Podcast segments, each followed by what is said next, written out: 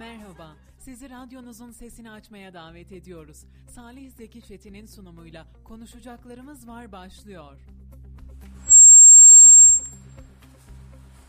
Efendim konuşacaklarımız var programından herkese mutlu günler diliyorum. Ben Salih Zeki Çetin ve İlyas Kaplan'la birlikte gündeme çıkan gelişmelerini programımızın ilk bölümünde sizler için yorumlayacağız. Bugün 17 Mayıs 2022 Salı ve yeni bir haftaya hep birlikte daha devam etmenin mutluluğunu da yaşıyoruz.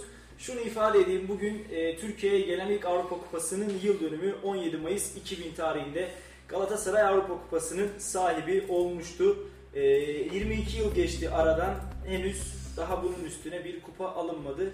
Bunu şu yüzden söylüyoruz. İnşallah gönlümüz, kalbimiz nice kupaların Türkiye'ye, ülkemize gelmesiyle alakalı. Kim alırsa alsın kupa bize gelsin diyorum. Sayın Kaplan hoş geldiniz. Hoş bulduk, iyi akşamlar. Nasılsınız? İyiyim, teşekkür ederiz. Nasılsınız? Teşekkür ediyoruz. Yine sizlerle birlikte keyifli bir yayını gerçekleştireceğiz diye umut ediyoruz. Ne var ne yok gündemde Kayseri Spor'da, Kayseri Amatör Spor'da ve tabii ki sizin uzmanlık alanınız adliyede neler var neler yok. Adliyeyi bence es geçelim. Peki. Daha sonrası içe e, Kayseri Spor Sivas Spor ile yapacağı lig maçının hazırlıklarına başladı. Biraz ona değiniriz. Biraz da kupa ile ilgili konuşuruz. Olur inşallah. Bir telefon bağlantımız var herhalde. Bir hocamızı Evet, yetiştirebilirsek bir hocamızı bağlayacağız. Peki yetiştiririz hiç merak etmeyin. Neler var Kayseri Spor'da? E, Kayseri Spor biraz önce söylediğim gibi e, Sivas Spor ile sezonu kapatacak lig maçında. Daha sonra da birkaç gün sonra bu sefer kupada karşılaşacaklar. E, Kayseri Spor hazırlıklarına başladı. E, sakatlıkları bulunan az biraz e, birkaç haftadır Kayseri Spor'da takımda yer alamayan Gavranovic ve e, Mert Çetin'in yavaş yavaş e, takımına tekrar dönmelerini en azından lig maçında olması dahi kupada Kayseri Spor formasıyla sahada olmalarını bekliyoruz. Şimdi şöyle bir puan durumuna bakıyorum ben de. Kayseri Spor e, 47 puanla 14. sırada. 37 maçın sonunda 12 galibiyet, 11 beraberlik ve 14 mağlubiyet almış. E, 47 puanla 14. sırada. Sivas Spor ise 51 puanla 10. sırada. 37 maçta 13 galibiyet, 12 beraberlik, 12 mağlubiyet. Kayseri Spor kazanması halinde 50 puana yükselecek. Sivas Spor ise kazanması halinde 54 puanın sahibi olacak. Kıran kırana bir mücadele bekleniyor aslında. İki denk takımın mücadelesi olacak hem ligde hem Türkiye Kupası'nda. Önce bir prova izleyeceğiz. E, lig provası sonrasında ise gerçekten final heyecanını hep birlikte yaşayacağız. E, nasıl yorumlarsınız? Valla bence e, lig maçı tamamen bir prova niyetinde olacak. Formalize Kupanın kupanın provası olacak. Hem hocalar akıllarına soru işaretleri oldukları sporcuları deneyecektir. Hem de final maçında oynatacakları kadroyu belirlemek için onlara bir şans olacaktır. Evet, e, dün de konuştuk zaten e, Kayseri Sporu ve Sivas Spor'un son durumunu. Sivas Spor Başkanı Mecnun Ot Yakmaz ve Sivaslı derneklerinde bir e, final çağrısı vardı İstanbul'a. Onlar da takımlarını desteklemek için e, taraftarlarını İstanbul'a davet etmişlerdi. Sizin bir haberiniz var bununla ilgili olarak. E, onu isterseniz hatırlatalım. Hı hı. O arada Ahmet abi telefonumuzu ayarlasın. E, Mecnun Ot Yakmaz tüm Sivaslı dernekleri maça davet etti, maça çağırdı. E, zaten biliyorsun İstanbul'un yarısı Sivaslı. Evet ve dedi ki İstanbul'da çok oldukla e, Sivas olduğu söyleniyor. Bu şehir efsanesinin gerçek olduğunu gösterelim dedi. Ha yani e, Sayın Başkan bir yerde de meydan okuyor değil mi? Yani ama e, onun da biraz önce e, dün de söylemiştim Rıza Çalınbay'ın da e, çok güzel e, sözleri var Kayseri Spor ve Kayseri ile ilgili. E, onlar da güzel bir şey. Evet, e, tabii ki bunu zaman gösterecek. İstanbul'un yarısı gerçekten Sivaslı mı yoksa bu bir şehir efsanesi mi? E, bunu zaman gösterecek diyelim. İnşallah. Şimdi telefonumuz yavaş yavaş bağlanıyor. Kimi bağlayacağız Sayın Kaplan? E, Sayın e, Esat Kaya'yı bağlayacağız. E, İstanbul'da e, uzun süredir mücadele sporlarında e, sporcularımızı çalıştıran e, antrenörümüzü çalıştırıcı e, arayacağız. E, Hazır mıyız Ahmet abi? Peki. Hazırmışız. Esat hocamız telefonumuzun e, diğer ucunda. Esat hocam hoş geldiniz. Alo hocam duyabiliyor musunuz? Peki. Esat hocayı bağlıyoruz bir saniye. Alo Esat hocam. Efendim duyuyorum. Hocam nasılsınız hocam? Teşekkürler. Sağ olun. Siz de iyisiniz inşallah. Hocam teşekkür ediyoruz. Sesiniz biraz derinden geliyor. Alo.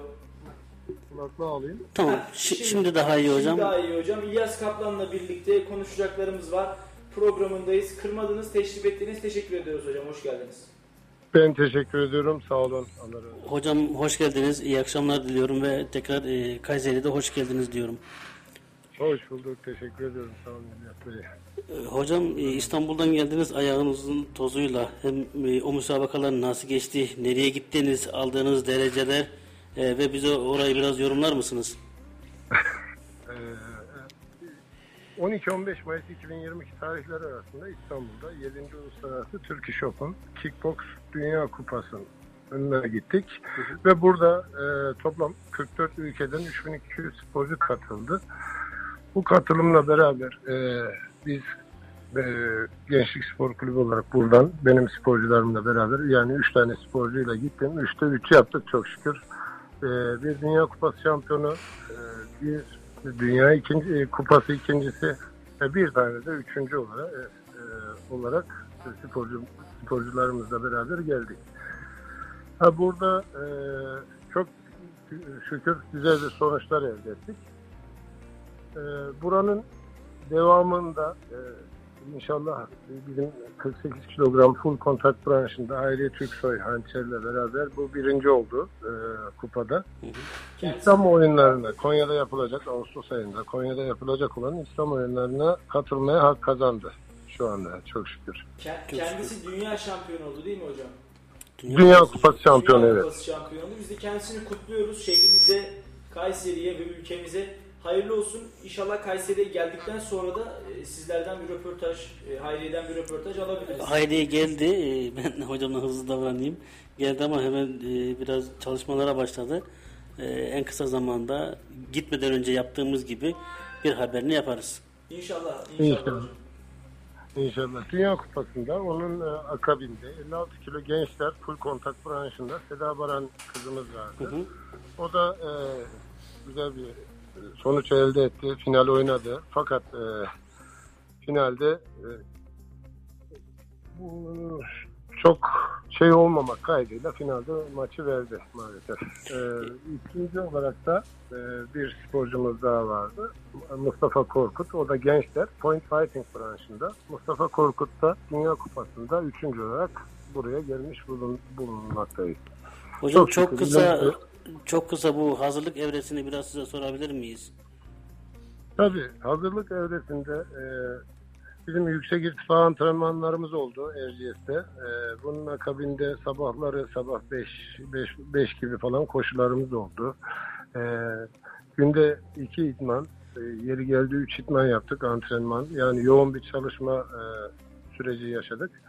Bununla beraber çok şükür e, istediğimiz sonuçları elde ettik. Hocam sporcularınızın o zamanki e, hallerini ben gördüm. Birebir tanık oldum. Yani sağ olsun onlarla birlikte e, bizi de çalıştırdınız. Onlarınki çok yoğun bir tempoydu. Size de onlara da tebrik edelim ve bundan sonraki müsabakalarda da başarılar dileyelim. Allah razı olsun. Çok teşekkür ederim. Ee, bu sırada bize maddi manevi destek veren yani sporcularıma maddi manevi destek veren e, tüm e, şahıs ve kurumlara çok teşekkür ederim. Ve Hocam, yani isim olarak sö- Özel, söylemek özel istemedim. telaffuz etmek istediğiniz varsa onları alabiliriz. Sağ olsun e, bir, e, Ali e, Ali Soyal kardeşimiz var. E, çok teşekkür ederim sağ olsun. Bir sporcumuzun biri zaten gitmekte e, masraf olarak biraz yüklü bir şey e, gerekiyordu. E, o yükünü aldı çocuğumuzun. E, onun da karşılığını çok şükür ikinci olarak getirdi e, ilimize. E, biz de kendisine teşekkür ederiz hocam. E, hem diğer sporcuların e, sponsorlarına hem de e, Seda kardeşimizin sponsoruna da ki e, Seda kardeşimiz de çok emek verdi. e, çok uğraştı antrenmanlarda ve daha sonra gitmek için. E, şi- şimdilik ikinci oldu ama biz e, inşallah ön- önümüzdeki günlerde onun da altın madalyayla haberlerini yaparız. İnşallah, inşallah. Allah razı olsun. Çok teşekkür ediyorum İlyas Bey size de. Ee, yaptığınız e, yaptığınız program için, e, bizi davet ettiğiniz için çok teşekkür ederim ilginize, alakanıza. Rica ederim hocam. Hiçbir zaman yap- Daha- Yalnız bırakma.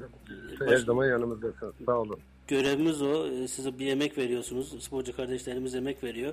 Biz de onu burada insanlara duyurmaya çalışıyoruz. İnşallah daha sonra sizleri ve sporcularınızı burada stüdyoda ağırlarız. İnşallah. İnşallah. Müsait bir zaman e, beraber hep beraber e, güzel bir program yaparız. Hocam ağzınıza sağlık. Çok teşekkür ediyoruz. Kendinize iyi bakın. İnşallah geldikten sonra yine görüşürüz. Ben çok teşekkür ediyorum. Sağ olun ilginize.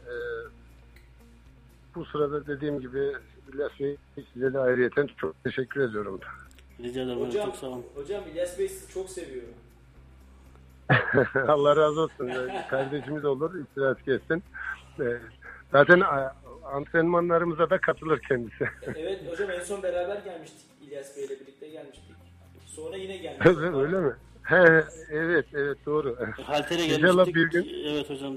İnşallah Bir salondaki gün antrenmana da beklerim. Evet hocam salondaki antrenmanında da e, çağırırsak e, ama antrenmanı tabii ki bekleyip sonunda da bir röportaj alırsa çok iyi olur. İnşallah, inşallah hocam. Hocam çok Allah teşekkür ediyoruz size tekrar. Ben çok, Çok sağ teşekkür ediyorum ilginize. Sağ olun. Ağzınıza sağlık hocam. Teşekkür ediyoruz. İyi akşamlar. Siz, siz sağ olun. Allah razı olsun. Sağ olun. Görüşmek üzere. Sağ olun. Evet, e, Hayriye Türksoy Hançer'in değerli hocasını programımıza konuk aldık. Esat hocamıza da. Teşekkür ediyoruz. Sayın Kaplan Spor'da öne çıkan gelişmeler için sözü size bırakıyorum. E, Esat Hoca e, sağ olsun hem e, Hayriye'nin hem de Seda'nın e, o müsabakaya çalışması yönünde çok kardeşlerimiz de e, çünkü Kayseri oradan 3 altın, 1 gümüş ve 8 bronz madalyayla geldi. E, diğer e, madalya kazanan kardeşlerimize de biz buradan e, teşekkür ederim ve tebrik ederim. E, onların e, oradan iyi bir dereceyle dönmesi Kayseri adına bizim adımıza bizi sevindirici. Hem e, altın madalyada işte Hayriye'nin hem Gülden Mercan'ın hem de Altar Sezer'in e, şampiyonluklarını kutlayalım. Seda kardeşimizi ve diğer e, derece eden kardeşlerimizi kutlarız. Evet, biz de hayırlı olsun dileklerimizi iletelim. Sayın Kaplan var mı ekleyeceğiniz e, sporda öne çıkan son gelişmelerden? Amatör olur ki dün e, Hatay'ı devirdi Kayseri Kadın Futbol Kulübü playout'ta e, önemli bir avantaj elde etti. Önümüzdeki hafta Hatay'da olacak mücadelenin e, kalan kısmı öyle söyleyelim. Kayseri Spor avarajla veya beraberlikle puanla ya puanlarla dönmesi halinde de e, Kadınlar Süper Lig'de kalacak olan takım olacak. İnşallah kalbimiz, şehrimiz, e, kalbimiz, gönlümüz Kayseri Spor'dan yana diyelim. İnşallah sen de söylediğin gibi e, Kayseri Kadın Futbol Kulübü e, playout maçının ilkini ilkini kazandı. E, Onlar e, inşallah bu hafta e, rövanş oynayacaklar Hatay'da. O müsabakayı da kazanıp Kayseri'ye iyi bir sonuçla gelirler. Onlar antrenmanlara başladı. E, Şu saatte de e, antrenmandadırlar. E, U16 amatör müsabakalar vardı. Dün final oynandı. Kocasinan Şimşek Spor'la Atletik Spor oynadı ve Atletik Spor o müsabakayı kazandı. E, Kayseri birincisi oldu. Ondan ziyade e, birinci amatör küme programı belli oldu. E, burada biliyorsunuz 19 Mayıs hem e, Atatürk ve Gençlik Bayramı hem de e, mi- resmi tatil olması hasebiyle o tarihe de müsabakalar koyulmuş. E, onun takvimi yayınlandı. Hem Argıncık bir nolu sahada hem Argıncık iki nolu Vali Muammer Güler Erkilet bir nolu ve iki nolu sahalarda Develi stadında, Yahyalı stadında ve Pınarbaşı stadında müsabakalar oynanacak. O müsabakalarda e, yine e, bu ligin e, bir fikstürü erken alınmış olacak. Hafta sonunda büyük bir ihtimal müsabakalar oynanacaktır. Bir haftada iki müsabakayla e, fikstür sıkışıklığını futbol il temsilciliği gidermek istiyordur. Onu söyleyebiliriz. Yavaş yavaş süper amatör küme takımları çalışmalarına başladılar. Transfer çalışmalarına başladılar daha doğrusu. Onların bir e, bir kıpırdanma oluyor. E, onu onu görüyoruz. E, onun haricinde de senin de ilk duyurusunu aslında sen yapmıştın. Develi Spor'un gelecek sezonda Balda mücadele edeceğini e, daha sonra o duyuldu. Hafta sonu tam kamuoyu olduğu gibi herkes duydu. E, onlar Balda diğer takımlar işte Hacılar Recespor ve Talas Gücü Belediyespor'un durumu belli olacak. Ferdi müsabakalar devam ediyor. Mesela bugün e, Gençlik Kupası adı altında 3 çarpı 3 yani üçer kişilik takımlardan oluşan basketbol müsabakaları yapıldı. Onları görüyoruz. E, bu hafta hem e, 19 Mayıs nedeniyle e, iyi bir müsabakalar olacaktır. Hem turnuva tadında da müsabakalar olacaktır. Ayrıca voleybolda kurumlar arası müsabakalar başladı ki çok renkli e, hem kamu kurumlar olsun hem özel e, şirketler olsun, işletmeler olsun onlardan isimler geliyor. Onlardan kurulu takımlar mücadele ediyor. Onların e, güzel müsabakaları oluyor. Basketbol müsabakaları devam ediyor. E, her ne kadar birçok kategoride artık sezon bitmiş olsa da e, böyle hem turnuvalarda hem de bireysel müsabakalarda Kayseri'de spor devam ediyor. Hiç bitmiyor. E, hafta sonu e, bizim de haber yaptığımız bir e, bisiklet e, dağ bisikleti turnuvası vardı Koramaz'da. E, bizim için yani basın mensupları için zordu. Biraz o parkuru e, geçmek çünkü hep engebeli ve dağlık alanlarda e, yapılan spor olduğu için biz de onları en iyi fotoğrafı, en iyi görüntüyü çekmek için biraz mücadele ettik, zaman harcadık. E, onların devam ediyor. Orada Sayın As Başkan, Bisiklet Federasyonu As Başkanı Bahattin Akyön Beyefendi o da bütün müsabakaları birebir takip etti ve söylediği önümüzdeki hafta Haziran ayında A Milli e, bisiklet takımının Erciyes'te kamp yapacağı oldu. Onu söyledi. Gençlik Spor İl Müdürü Sayın Ali Sen Kabakçı da hem bisiklette hem kayakta Kayseri'nin artık e, önde gelen illerden biri olduğunu söyledi. Önümüzdeki haftalarda bu sadece bisiklette kalmayacaktır. Geçtiğimiz senelerde birçok milli sporcuyu, milli ferdi ve takım sporundaki e, kardeşlerimizi Erciyes'te Yüksek İrtifa Kamp Merkezi'nde ağırladık. E, onların da devamı gelecektir.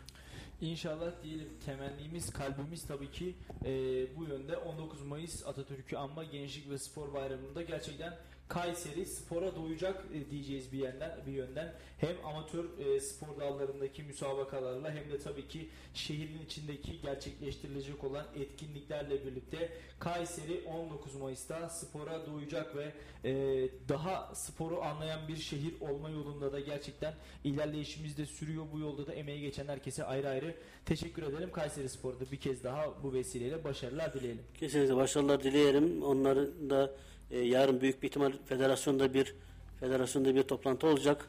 E, hem kura çekimi hem bilet fiyatları, biletlerin nasıl e, pay edileceği vesaire. Onlar da belli olduktan sonra hem Kayseri kamuoyuna hem de futbol severlere onu daha iyi gösteririz diye e, tahmin ediyorum. E, şunu da ifade etmek istiyorum Sayın Kaplan, Kayseri Büyükşehir Belediye Başkanı Memduh Büyükkılıç TV Kayseri'de katıldığı televizyon yayınında şunu söyledi. E, belediye personeli eğer maça gitmek isterse izinli sayılacak. Bunu ifade edelim. E, belediye personeli 26 Mayıs Perşembe günü e, İstanbul'a maça gitmek isteyen belediye personeli idari izinli sayılacak. Belediye başkanı olarak 7 tane şirketimiz e, tüm kurum ve kuruluşlarımıza işlerini aksatmadan Paso Ligi olmak koşuluyla maça gitmek isteyen dostlarıma ve mesai arkadaşlarıma idari izin izin veriyorum dedi Kayseri Büyükşehir Belediye Başkanı Doktor Memduh Büyükkılıç. Bunu da ifade edelim. Hayırlı uğurlu olsun.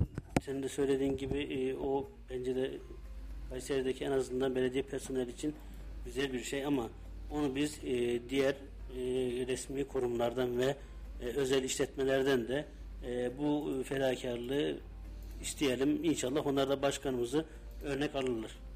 İnşallah diyelim. Şimdi kısa bir ara verelim isterseniz. Sonra da sizi yolculayalım yavaş yavaş. Değerli vaktinizi ayırdınız. Programa katıldığınız için e, teşekkür ediyorum Sayın Kaplan. Ben teşekkür ederim. İyi akşamlar dilerim. Sağ olun. Değerli dinleyenler kısa bir ara. Aranın ardından kaldığımız yerden konuşacaklarımız var. Devam edecek.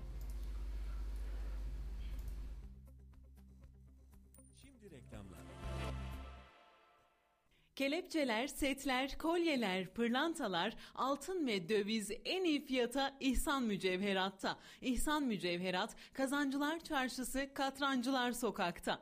Stiller, Stiller. Süpürgem Stillers, meyve sıkacağım Stillers, semaverim Stillers, kıyma makinem Stillers. Stillers, Stillers. Artık mutlu herkes. Sen de hayatı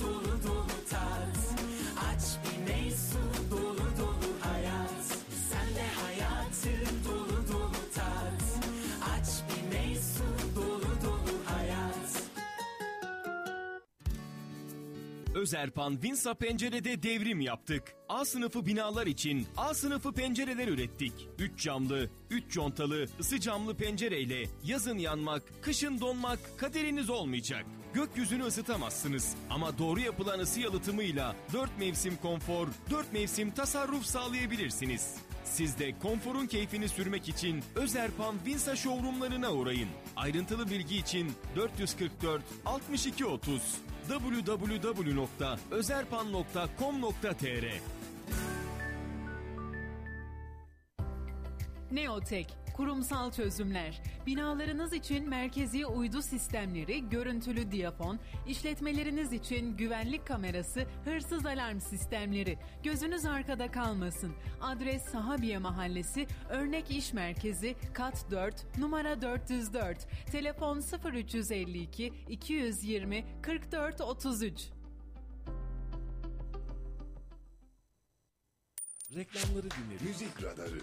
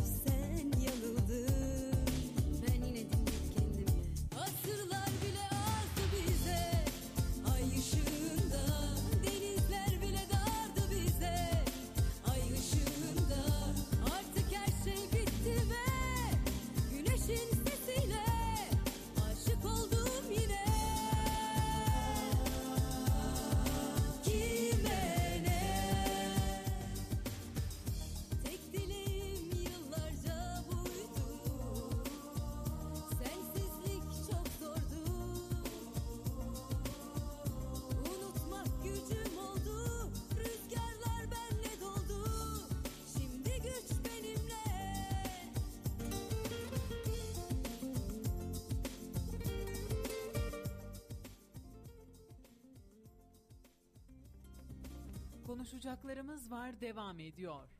Efendim kısa bir reklam arasının ardından kaldığımız yerden programımız tüm hızıyla devam ediyor. İlyas abi yolculadık ilk bölümümüzde Kayseri Sporu ve Kayseri'deki amatör branşlarda öne çıkan gelişmeleri konuştuk. Esat Hoca'yı bağladık ve Hayriye Türksoy Hançer'in Kayseri'ye Dünya Kupası şampiyonluğuyla döndüğü mutluluğu haberini sizlerle de paylaşmış olduk. Kendileriyle kısa bir süre sonra da bir röportaj gerçekleştireceğiz inşallah. Bu başarıyı bizlere getiren Esat Hocamıza ve Hayriye Sporcumuza da teşekkür edelim. Allah yollarını, bahtlarını e, açık etsin. Programımızın ikinci yarısında Muhammed bizlerle olacak. Gündemi yorumlayacağız Muhammed'le birlikte. Muhammed hoş geldin. Hoş buldum abi. Nasılsın? Vallahi Allah'a şükür haberimizi yaptık. Laf sokaklığımızı çektik geldik. Programı bekliyoruz. Ayağının tozuyla geldin. Biz de programımıza e, başladık.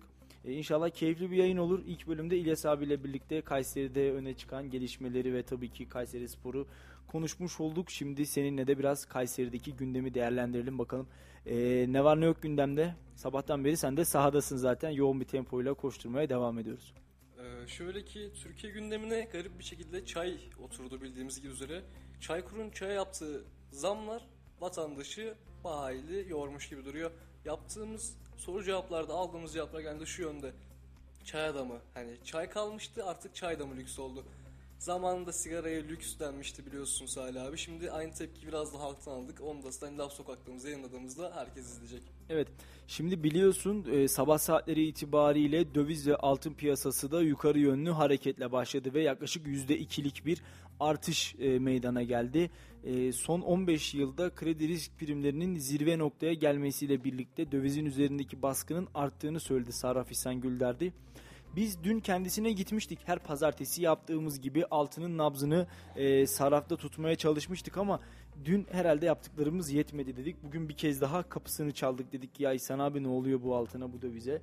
E, o da Çin'deki kapanmaları söyledi bize. Koronavirüs pandemisi Çin'de yeniden patlak vermişti ve bu da e, Çin'de yeniden kapanmaları beraberinde getirmişti ve özellikle e, emtia piyasasında da biz bunun etkilerini yavaş yavaş görüyoruz. Bir taraftan e, dünyanın doğusu Çin e, ve doğudaki o Kuzey Kore, Güney Kore vesaire oradaki ülkeler Japonya koronavirüs pandemisiyle yeniden boğuşurken bir tarafta batıya yüzümüzü döndüğümüzde e, Rusya ve Ukrayna arasındaki savaşı görüyoruz ve bu da maalesef dünyadaki e, ekonomiyi olumsuz yönde etkiliyor. Sadece bizim ülkemizde değil dünyanın birçok noktasında şu anda emtia fiyatlarındaki hızlı artış sonuna kadar devam ediyor. Yeni bir enerji krizi mi patlak veriyor acaba? Ki geldiğimiz noktada gerçekten Brent petrol fiyatlarında da yine e, artış olduğunu söylememiz mümkün. An itibariyle şöyle e, Brent petrol fiyatlarına bakacak olursak ise nokta 114.88 dolardan yani neredeyse 115 dolardan işlem görüyor Brent petrol ki bu da son bir ayın zirvesine oturmuş durumda. E, günün en yüksek e, derecesini ise 115.69 dolarla almış Brent petrol. Bu da şu demek oluyor Muhammed. İşin kısacası e, petrole gelen zam, Brent petrole gelen zam benzin olarak, akaryakıta zam olarak bizlere kısa bir süre içerisinde yeniden yansıyacak. Brent petroldeki bu artışı e, kısa bir süre içerisinde muhtemeldir ki benzinde, LPG'de ve dizelde fazlasıyla yaşayacağız. Şimdi mikrofonlarımızı Sarraf İhsan Gülder diye uzatalım istersen döndükten sonra kaldığımız yerden devam edelim. Evet bugün itibariyle özellikle sabah e, 9'da iş yerimize geldiğimizde %2'lik bir artışla başladık güne. Bunun en büyük haberi de küresel sermayelerin ve küresel ekonomilerde e, resesyon beklentilerinin yukarı yönlü olmasıydı. Özellikle son e, 15 yılın e, CDS'lerinin zirve noktaya gelmesiyle birlikte dövizin üzerindeki baskı da arttı. Bu da %2 hatta şu an itibariyle %3'e kadar bir artış gözlendi. Bunun e, geri tepkimesi oldu mu? Kar satışları geldi. E, özellikle dolar bölgesinde e, 16 16'lı rakamları görmüştük. E, 16 85-16.90 seviyesinde de Euro'yu görmüştük. Bununla birlikte tekrardan kar satışları geldi. Şu an %2 artışla e, dolar ve Euro e, devam ediyor. Tabii e, bununla birlikte resesyon sinyalleriyle birlikte de e, onsun da yukarı yönde hareket ettiğini gördük. Bu da e, altın fiyatlarında yukarı yönlü hareketlere neden oldu. Tabii e, bu özellikle e, dün bahsettiğim Çin üzerinde e, tam kapanmaya gitmesi ve ilerleyen zamanlarda risk iştahının artmasıyla birlikte altın fiyatlarının da döviz fiyatlarında yukarı yönlü hareket ettiğini söyleyebilirim. Tabii bunların hepsi birer etken oldu. Evet, e, Sarraf İhsan Gülder diye uzatmıştık mikrofonlarımızı ve o da dolardaki, altındaki, eurodaki bu artışı aslında bizlere anlatmış olduğu e, nasıl sokaktaki tablo durum siz daha iyi biliyorsunuz Muhammed sabahtan beri dışarıdasın. Abi şöyle bir şey var. Ee, dediğin gibi gerçekten ne altın ne dolar ne ons hani hiçbir şey yerinde durmadığı gibi şu anda piyasa fazla etkili.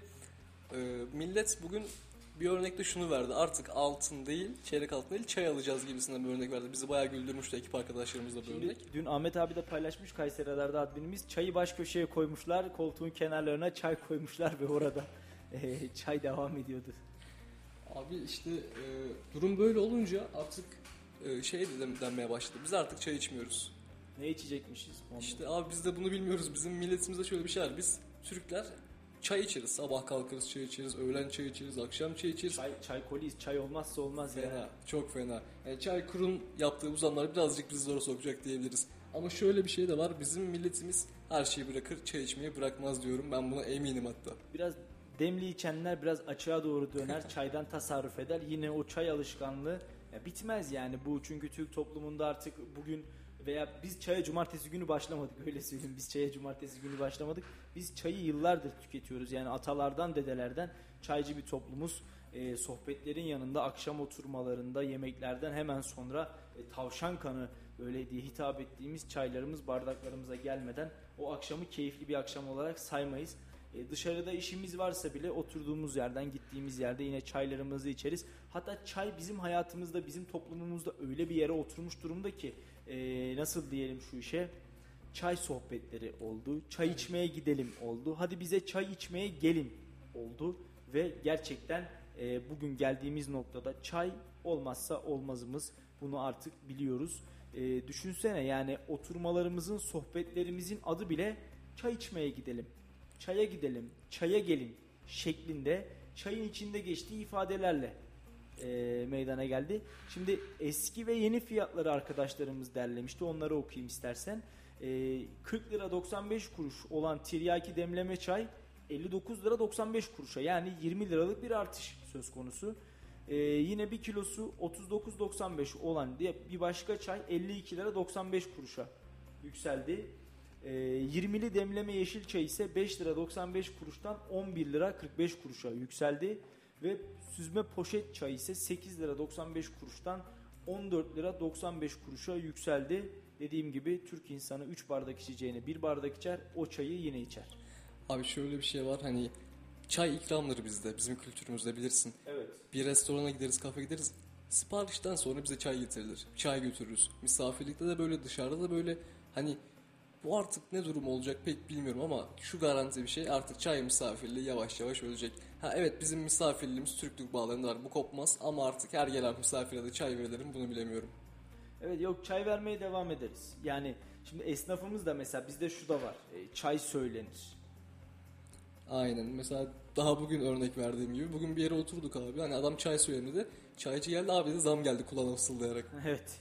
Hani adam bir dondu kaldı. Onun da haberi yokmuş. Bizim haberimizden sonra öğrendi. Şöyle es- esnafımız da biliyorsun bizim böyle toplu esnaflarımızın olduğu yerde markalar olur. İşte çay markaları. Esnaf onlardan alır para vermez marka verir. Ee, şimdi geçmişte yani geçmişte dediğim birkaç hafta önce marka alanlar o markaları acaba hala kullanmaya devam edecekler mi? Geçerlilik sürecek mi? Çünkü %40'a yakın bir zam var. Bu da tabii çay ocaklarının belini büküyor. Bunu ifade edelim. Ee, oldukça yüksek oranda bir zam yapıldı çaya da. Her şey olduğu gibi çay alışkanlığımız da aslında bir noktada değişir mi?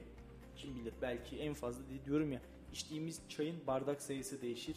Yoksa çay çay olarak kalmaya bizim gönlümüzde kalbimizde devam eder diye tahmin ediyorum. Abi zam beklentisi haberi yayıldıktan sonra şöyle bir görüntüler çıktı belki biliyorsundur. Bazı işletmeler çalışanları çayları toplatmış raflardan. Evet bununla ilgili Ankara Sincan'da bir görüntü geldi bana da Ee, çay toplatıyor market yetkilisi zabıta ekipleri de e, hemen orada olaya müdahale ediyor ve ne oluyor hemen e, cezai işlem uygulanıyor. Yakışmayan bir durum bizim ülkemize bizim toplumumuza yakışmayan bir durum ama gel gelelim işte fırsatçılar aman vermiyor fırsatçılar meslek grubu dinlemiyor çay da olsa çorba da olsa fırsatçı fırsatçıysa bu olayı e, kendi lehine bir şekilde çevirmeye çalışıyor. Yani en azından şu günlerde bir tık daha milletimizin aslında ayrım yapmadan her tabakadan insanın biraz daha hoşgörülü davranması lazım aslında şu dönemde. Yani tam olarak evet o fırsatçılık meselesi evet kanında var belki ama yapma abicim çay yani bu.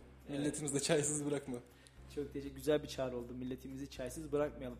Şimdi dün e, belediye meclis toplantısı vardı Mayıs ayının ve meclis ayı toplantısından sonra da İncesu Belediye Başkanı Mustafa İlmek pekmez ve üzüm üretimi için yaptığı çalışmalardan bahsetti.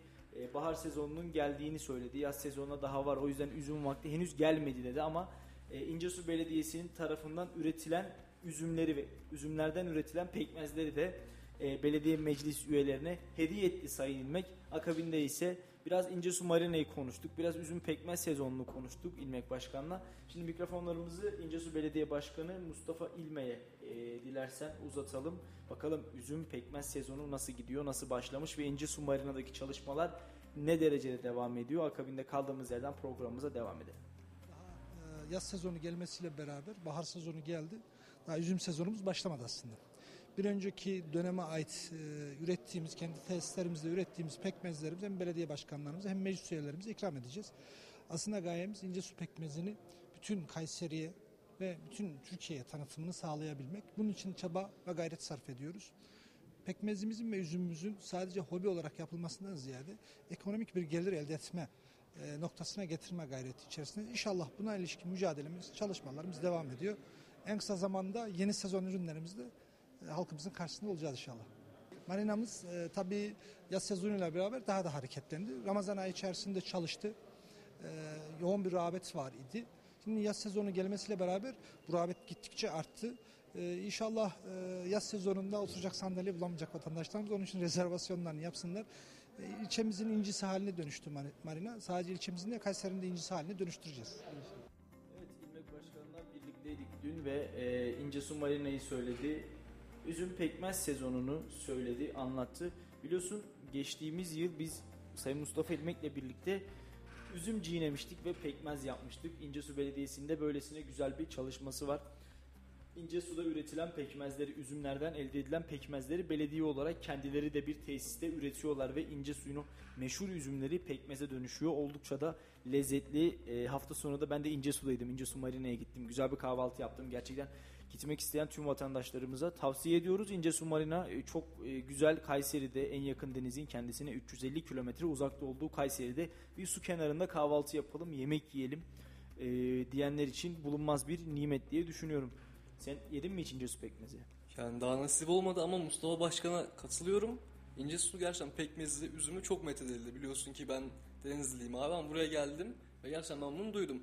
Keşke siz de o gün gelebilip ben de birazcık nasibimi alabilseydim. Sen daha ince suya hiç gelmedin mi? Daha gelemedim. Ee, kardeşim ince suya gelmediysen gerçekten e, çok şey kaybetmişsin diyebilirim yani. Gerçekten Kayseri'nin incisi ilçelerimizden bir tanesi. Güzel de çalışmalar yapılıyor. İnşallah kısa süre içerisinde seni de götürelim Muhammed. Abi umarım. Bir yandan marina konusuna gelelim abi istersen. Marina gerçekten çok güzel bir yer. Evet. Oraya da sadece fotoğraflarını görmek nasip oldu aslında ama Şey yap gez- gezici radarda biz herhalde 7-8 kere gittik. Küllü köyü, Kızılören, Şeyh Şaban, Subaşı, İncesu Merkez. Ben yarı ince sulu sayılırım artık. İncesuyun köylerini karış karış biliyoruz. Üzümlerini kaşık kaşık şey e, pekmezlerini kaşık kaşık yedik. Üzümlerini böyle bağıyla yedik. İncesu gerçekten e, Kayseri'nin güzel ve şehre de yakın ilçelerinden bir tanesi. Son zamanlarında cazibe merkezi yerine dönüşen noktalarından, lokasyonlarından bir tanesi. Gerek bağlarıyla, bahçeleriyle, gerekse temiz havasıyla e, gerçekten insanın gidip en azından bir kere de olsa görmesi gereken bir ilçe diye düşünüyorum İncesu. Bizim için farklı bir yeri var. İnce su gerçekten güzel. Ki zaten Mustafa Başkan'ın da dediği gibi yaz sezonu geliyor. Artık herkes sırasını rezervasyonu yaptırsın. Yaptırsın yoksa yer bulamazsınız vallahi haberiniz olsun diye. Biz e, rezervasyonumuzu yaptırdık diyelim ve yazın inşallah İncesu'da olacağız tekrar birlikte. Üzüm şenliği var bu arada 16 Eylül'de.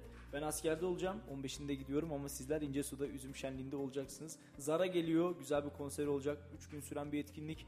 Ee, bir başka sanatçı daha var ama Mustafa İlmek Başkan ser veriyor sır vermiyor. Birini daha çıkartacağım dedi. İnce suyun namına şanına yakışır bir üzüm şenliği yapacağım dedi. Vallahi şimdiden merakla ve heyecanla bekliyoruz. Şimdiden hayırlı olsun diyelim. Sen merak etme abi. Biz seninle ekip olarak eğleneceğiz senin yerine de. Peki ben o arada askerde olayım siz de ekip olarak eğlenin kardeşim. Diyelim. Şimdi eee, bir haberimiz daha var yine meclisimizden. Kayseri Büyükşehir Belediyesi Cumhuriyet Halk Partisi Grup Başkan Vekili Özgür Özer su fiyatlarının artmaması en azından dengeli olması için mücadele edeceklerini söyledi ve Kaytur AŞ'nin 25 milyonluk e, bütçe verilmesini onayladıklarını belirten e, CHP'li Özer bugünkü meclis gündeminde Kaytur AŞ'nin sermaye artış talebi vardı. 25 milyonluk ek sermayeyi onayladık. Bu rüçhan hakkı şirketlerimize maalesef daha önce birkaç kez daha verildi. Şirkette ciddi zararlar var dedi.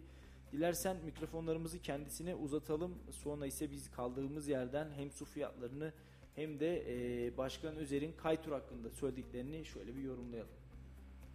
Bugünkü meclis gündeminde Kaytur AŞ'nin bir sermaye artışı talebi vardı. Ee, sizlerin de gördüğü gibi bugün 25 milyonluk bir e, ek sermayeyi onayladık. Bu rüçhan hakkı şirketlerde maalesef e, daha önce de birkaç defa belirtmiştik ki ciddi şirket zararları var. Şirketler faaliyetlerinden dolayı zarar ediyorlar ve sermayesiz kalıyorlar. Sermayenin yerine konması ve zararların örtülmesi için e, bu rüçhan hakları kullanılıyor. Bugün de 25 milyon gibi bir sermaye artışı oldu. Biz e, Cumhuriyet Halk Partisi grubu olarak bu sermaye artışı yapılan Kaytur şirketinden e, bir briefing istedik. Bu şirket zaten şehirdeki birçok lokantayı işleten, belediyeye ait lokantaları, kafeleri işleten bir şirket, restoranları da işletiyor. Aynı zamanda en önemli görevi de ekmek e, piyasasını sübvanse etme ve e, kent ekmek olarak, halk ekmek olarak bildiğimiz büfelere ekmek ihtiyacı e, sağlama şirketi.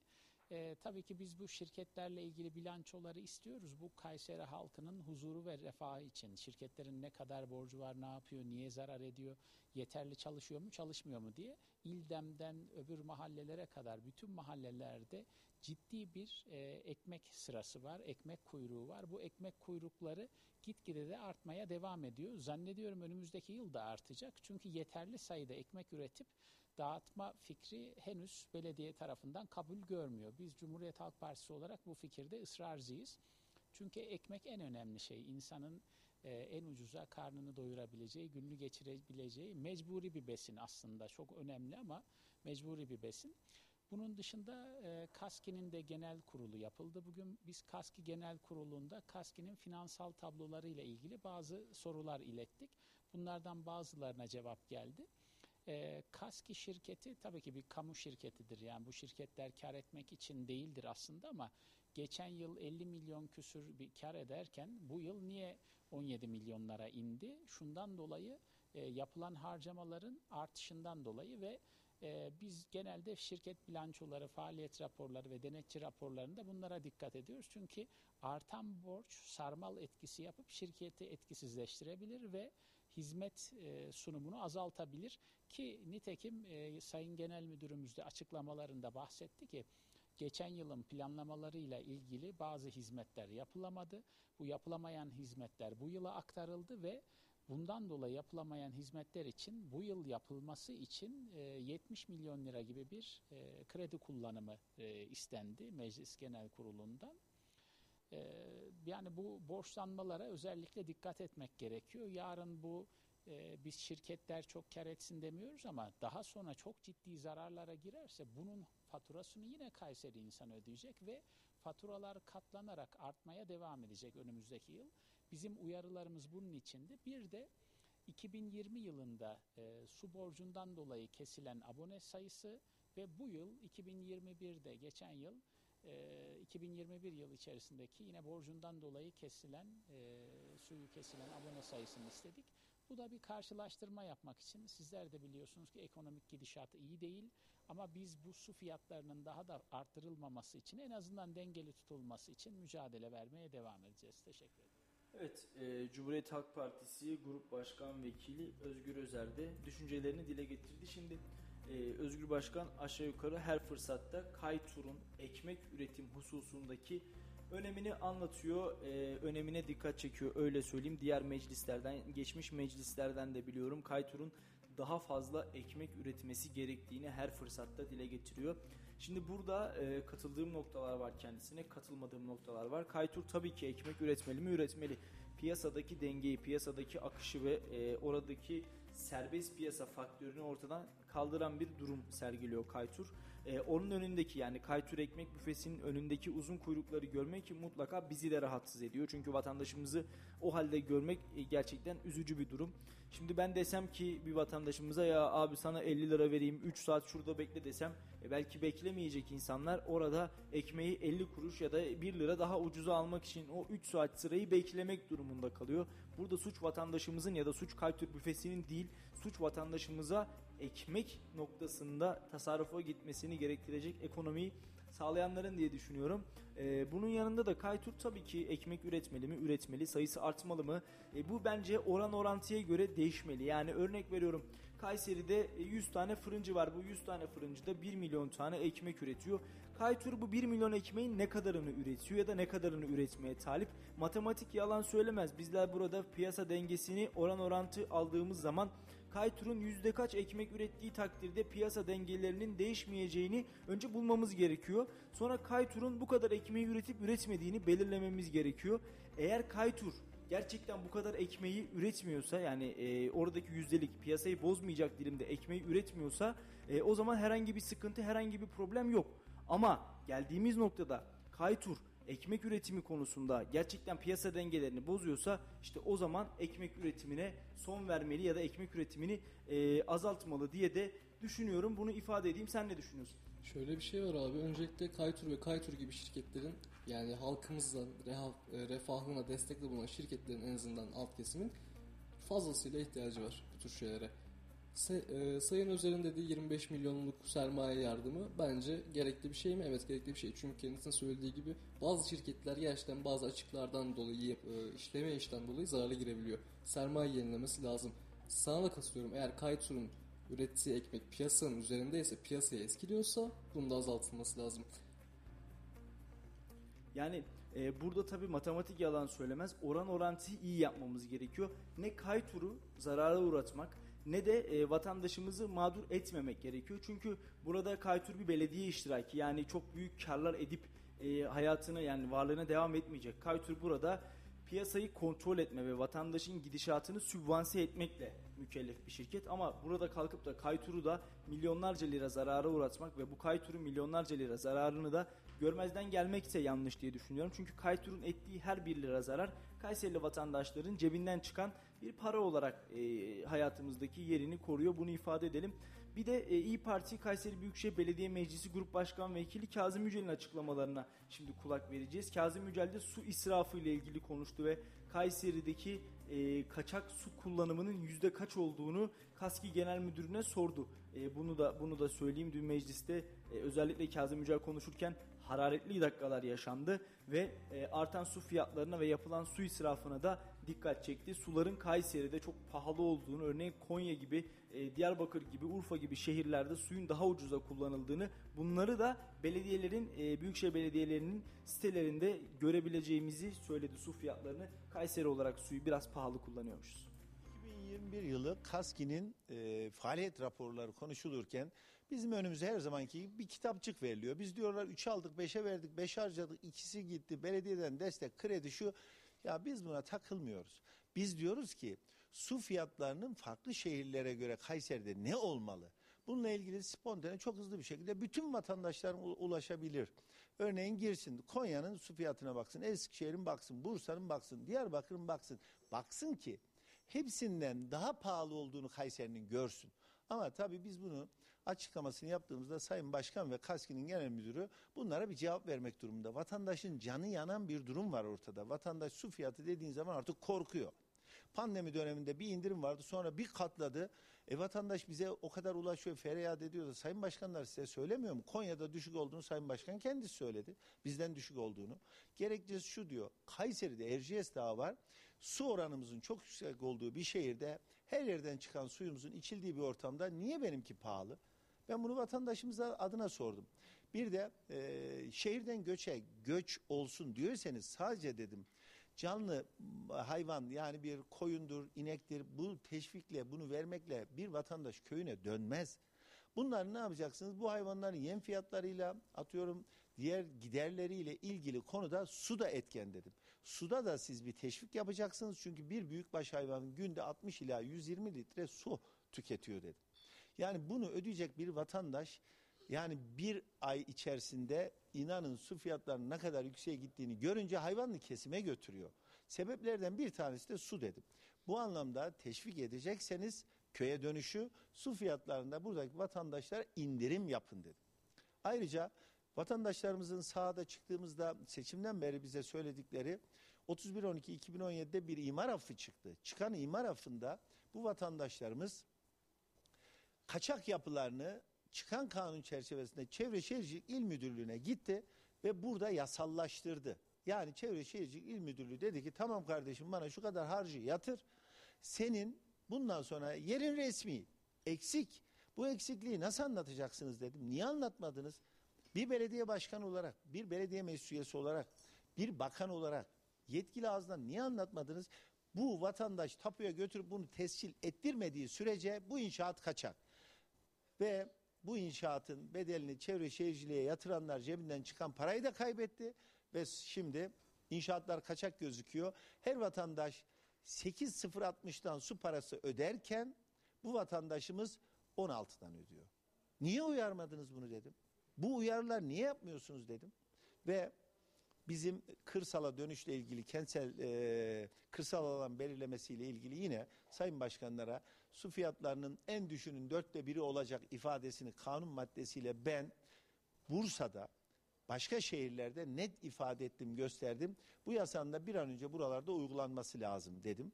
Sayın Başkan tabii bu konularla ilgili defaten farklı açıklamalar yaptı ama tatmin edici noktada karar kamuoyunun. Biz onlar adına bu konuyu açtık. Kayseri'de bugün kaçak su kullanılıyor. Vatandaşımız kaçak suyun bedelini de sürekli ödeyen bir daha ödüyor. Kimin kullandığı belli değil bunu. Bunu da genel müdüre bizzat so- sordum.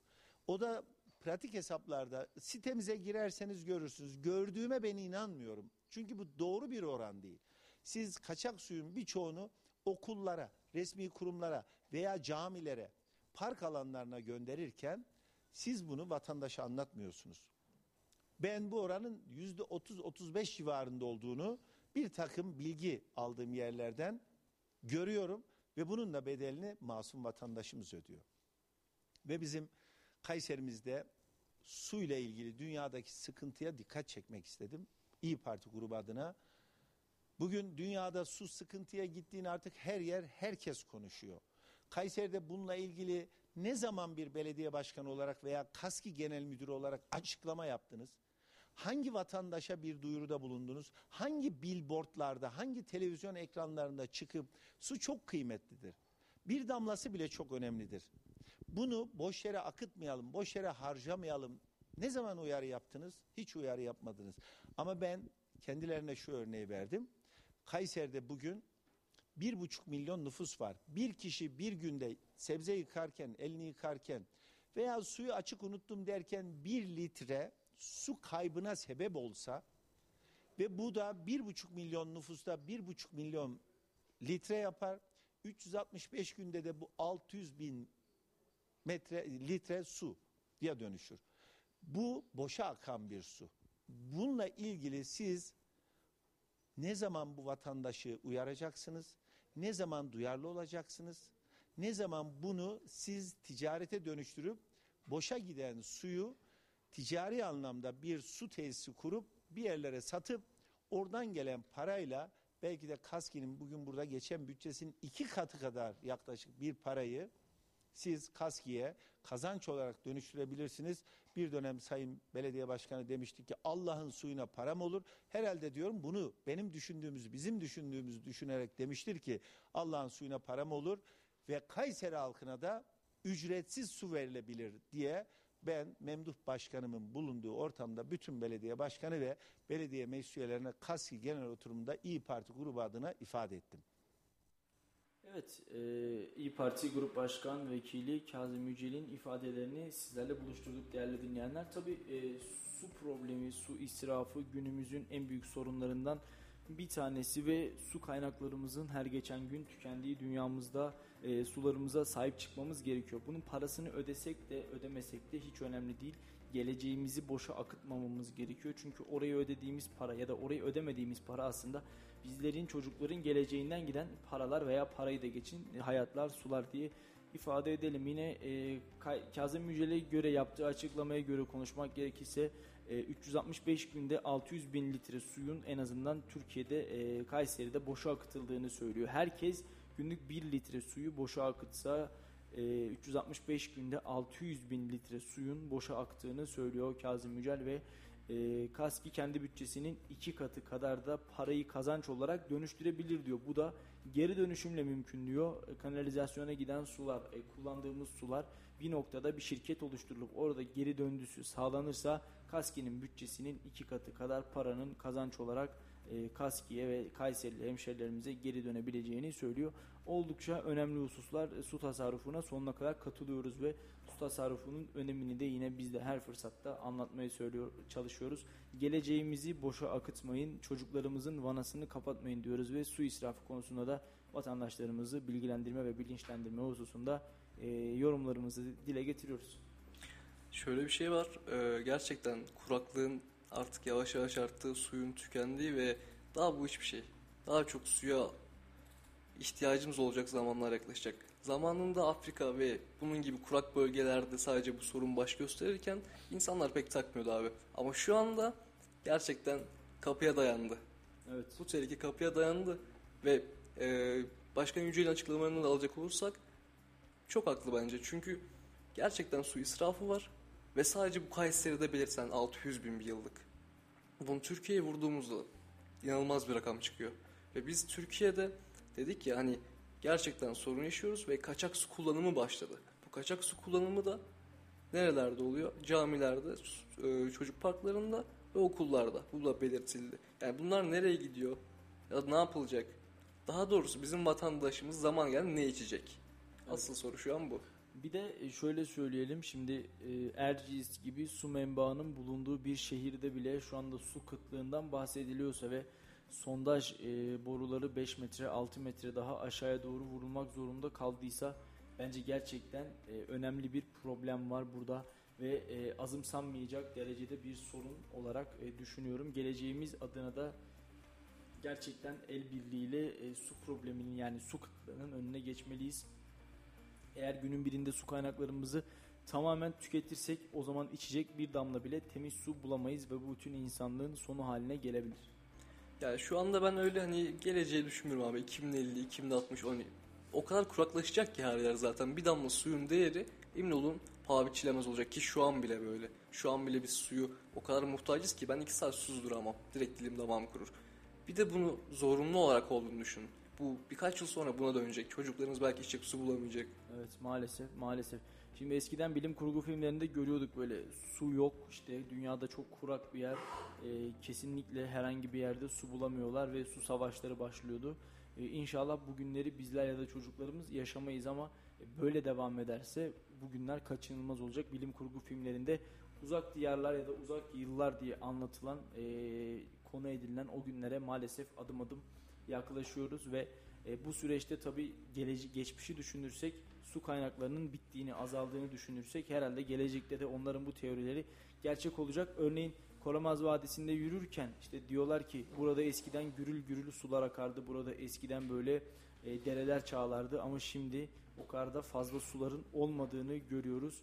E, bu önümüzdeki yıllara da sirayet edecek olursa su kaynakları herhalde biraz daha tükenecek ve biraz daha kuruyacak diye düşünüyorum. Abi Ay'da, Mars'ta, sağda, solda su arama çalışmaları başlatıldı biliyorsundur. Evet. Hani gerçekten içimiz artık onlara kaldı. Aydaki suyu dünyaya getiremeyiz. Ancak dünyadaki insanlığı başka bir gezegene götürebiliriz. Muhammed suyu bor- boruyla mı taşıyacağız? Abi şu anda da zaten suyu olmayan suyu ne taşıyorsak o zaman öyle taşırız. Evet. Şu anda gerçekten sıkıntılı durumdayız. Kesinlikle kesinlikle e, bu konuda hemfikiriz. E, ama diyorum ya inşallah şu anda kolay ulaşabiliyoruz. En azından musluklarımızın vanasını açtığımız zaman su bizimle buluşuyor ve e, bu süreç böyle devam ederse yarın belki kısıtlamaya gidecek. Örneğin e, örneğin Amerika'da, Kaliforniya'da duş süreleri 4 dakikaya düşürülmüş. Duşa girdikten sonra 4 dakika içinde çıkmanız gerekiyor. Eğer e, çıkmazsanız suyunuz otomatikman kesiliyor. E, Allah korusun yarın Türkiye içinde aynı şeyler olabilir. E, biliyorsun işte Konya Havzası'nın altı su doluydu ama Konya'da çok ciddi obruklar meydana gelmeye başladı. Çökmeler meydana gelmeye başladı. İşte bütün bunlar yeraltı sularının azalmasından ve kapıdaki tehlikeden dolayı e, olduğunu söyleyebilirim. Şöyle bir şey daha var. Bu arada su fiyatları aslında Kayseri'de yüksek. Ee, Sayın Yücel'in de söylediği gibi o aklıma geldi şimdi. Su fiyatları bu kadar yüksekken aslında zaten suyumuz yok bizim. Valla 81 lira geldi bu ay biz iki kişi yaşıyoruz. Vay halimize. Abi ben yurtta kalıyorum ama kendi gözümle görüyorum ya öyle bir öyle böyle bir su israfı yok. Herkes suyu açık bırakıyor, gidiyor. Tabi bu tür yerlerde suyun parası öğrenciden ya da başka bir yerden alınmıyor. Evet. Bundan dolayı bir tık rahatlığı var. Ama şunu da söylemem gerekiyor ki gerçekten fiyatlar pahalı. Yani bunu biri yapsın ya da yapmasın. Sadece grup başkan vekili Sayın Yücel'in söylediği yerler değil. Batı bölgelerinde Eskişehir'i ve bir tık daha Denizli'yi alacak olursak hele oralarda da bu kadar yüksek değil fiyatlar. Evet. Ee, tabii bunun yani su fiyatlarını belediyelerin sitesinden bulmamız, görmemiz mümkün olduğunu söyledi. Kayseri'deki fiyatları bilmiyorum. Diğer şehirlerdekini de bilmiyorum ama herhalde e, Sayın Yücel baktıysa söylemiştir. Şimdi kısa bir reklam arası verelim Muhammed. Akabinde kaldığımız yerden devam edelim. Efendim iki dakikalık bir aradan sonra yeniden sizlerleyiz.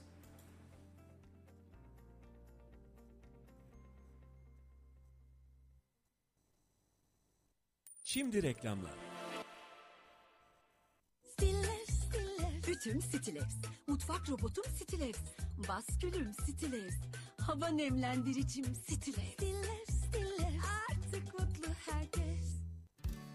A sınıfı binalar için A sınıfı pencereler ürettik. 7 odacıklı, 3 camlı, 3 contalı Özerpan pencereleri. Isı cam love ve ısı cam solar loveyi bütünleştirdik. İstediğiniz mükemmel ısı yalıtımını gerçekleştirdik. Siz de evinizde huzuru korumak, konforun keyfini sürmek için Özerpan showroomlarına uğrayın. Unutmayın ki doğru yapılan ısı yalıtımı 4 mevsim konfor ve tasarruf demektir. Ayrıntılı bilgi için telefon 444 62 30 web www.özerpan.com.tr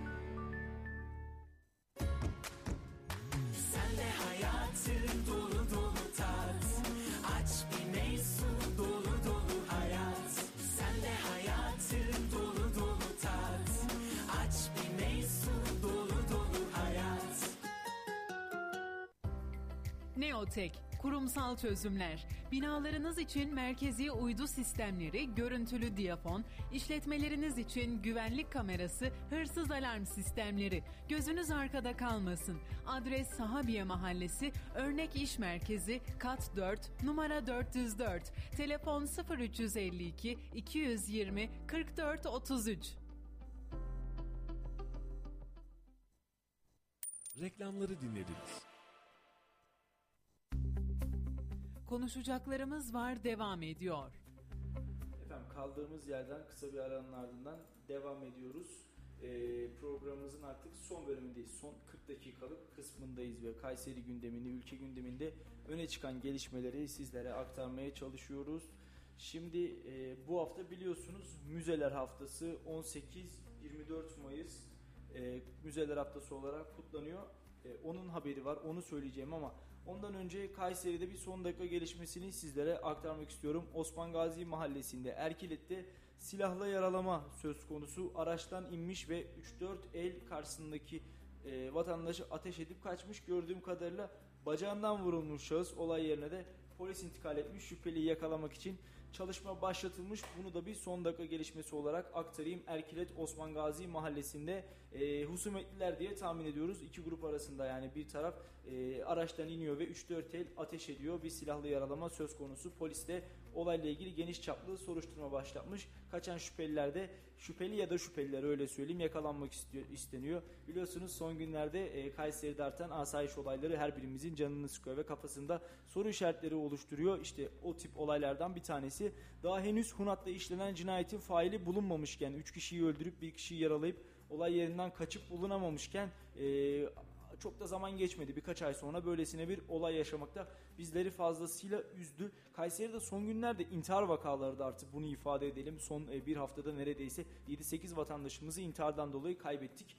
E, Bugün de bununla ilgili bir haber yaptık. Bir psikiyatrla intiharın sebepleri, intihar eğilimi, e, intihar eğilimiyle ilgili bir haber yaptık. O da yarın dinleyicilerimizle buluşacak, takipçilerimizle buluşacak. Biz de akşam bülteninde konuşacaklarımız var da sizlerle e, buluşturacağız. İntiharın sebepleri neler, neden artıyor ve bu cinayetlerin arkasında ne gibi bir şey yatıyor? Valla sır perdesini biraz aralayabilirsek ne mutlu bize diyelim.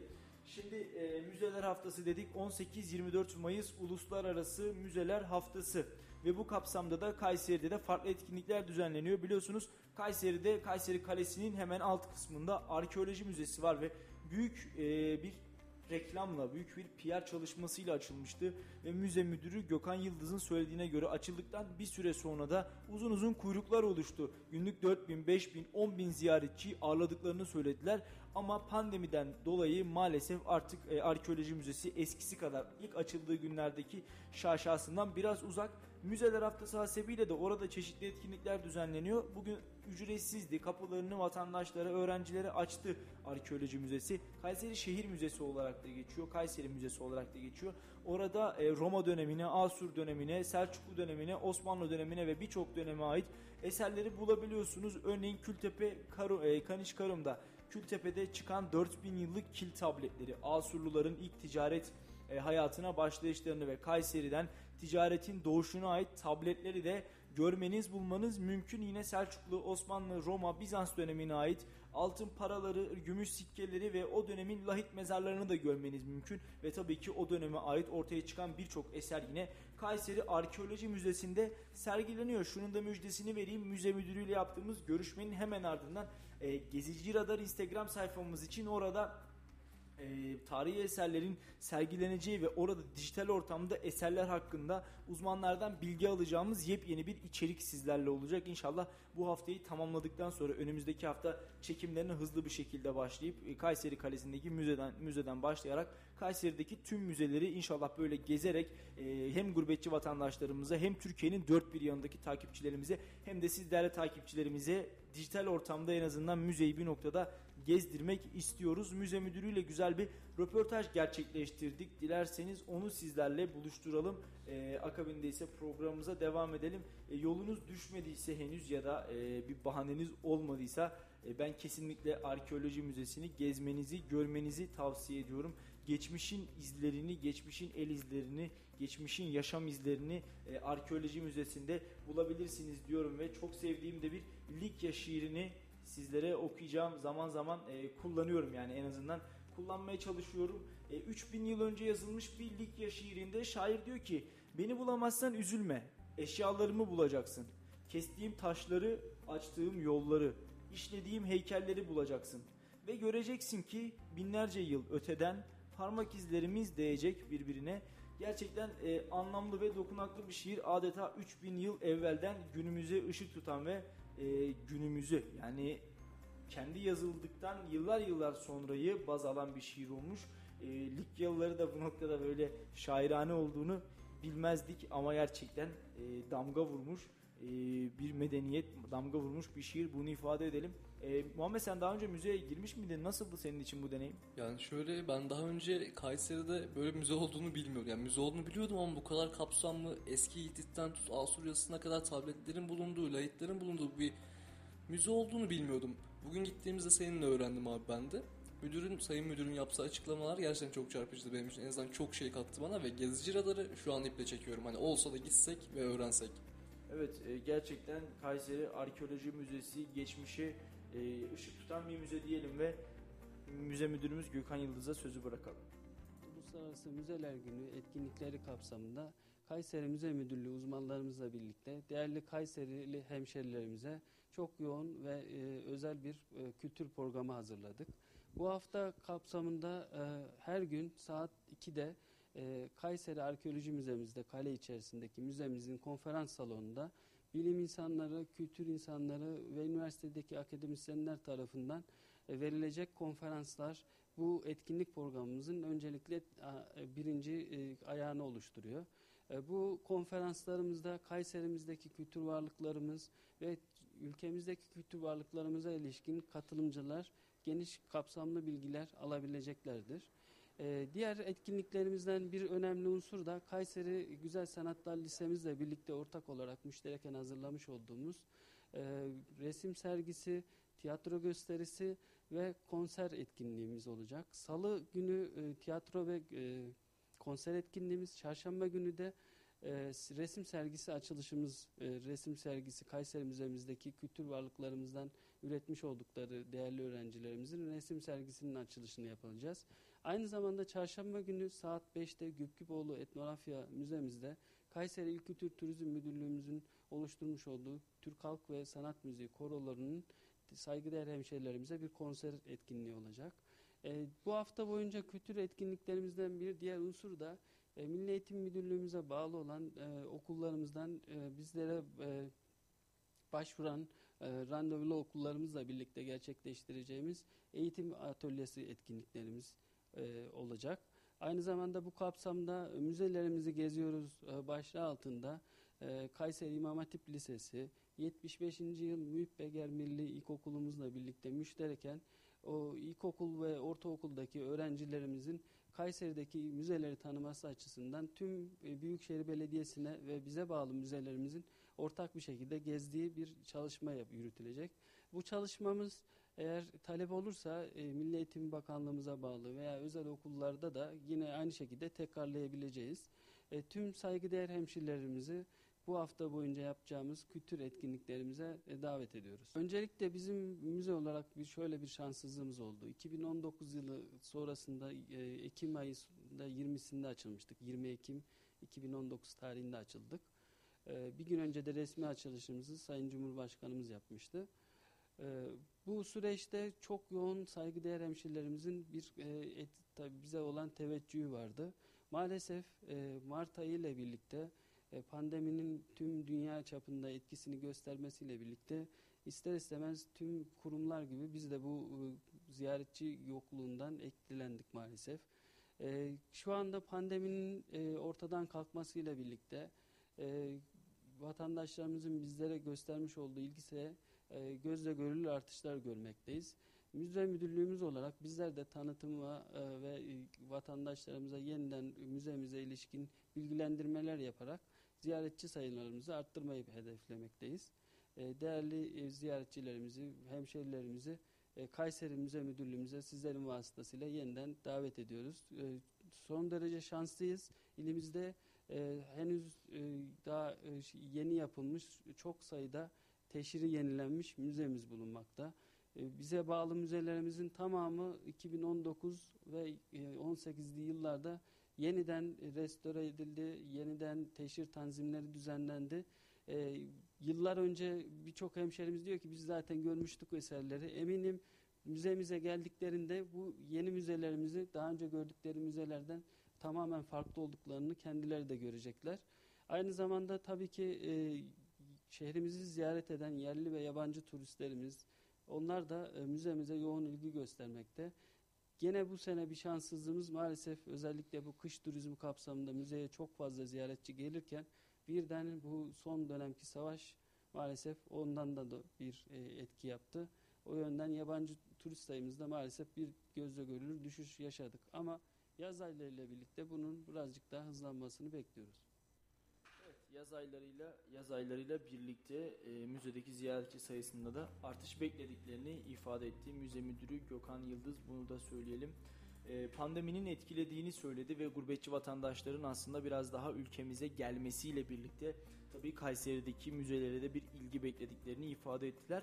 Ya şu da güzel müze sadece geçmişin izlerini taşıyan bir yer değil. E, gelecekte de geleceğe ait de bazen hayal gücümüzü geliştirecek noktaları orada bulabiliyoruz. Ve bir insan bir müzeyi kaç kez gezer? Bir kez, iki kez, üç kez, beş kez, belki on kez. Sonra durur, sıkılır belki, gitmez tekrar. Ama müze müdürümüz diyor ki biz burayı gezdik diyen e, vatandaşlarımız için şunu söyleyelim.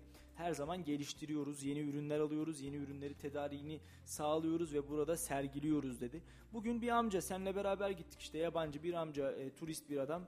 E, bir bastonu vardı elinde. Bastonun ucu da böyle oturak şeklinde önüne oturuyor eserin. Benim çok hoşuma gitti bu, bu görüş, bu e, yani gördüğüm tablo çok hoşuma gitti. Hemen oturmak istediği yere elindeki sopasını, bastonunu koyuyor ve bastonun ucuna da oturuyor. Koltuk gibi yapmış böyle. Ee, akabinde ise eseri uzun uzun uzun uzun inceliyor. Bizim Türk insanı olarak böyle bakıp geçtiğimiz birçok şeyde o figürü görüyor belki. Belki oradaki bir ahengi yakalıyor ve geçmiş dönemin izlerini aslında yaşatıyor.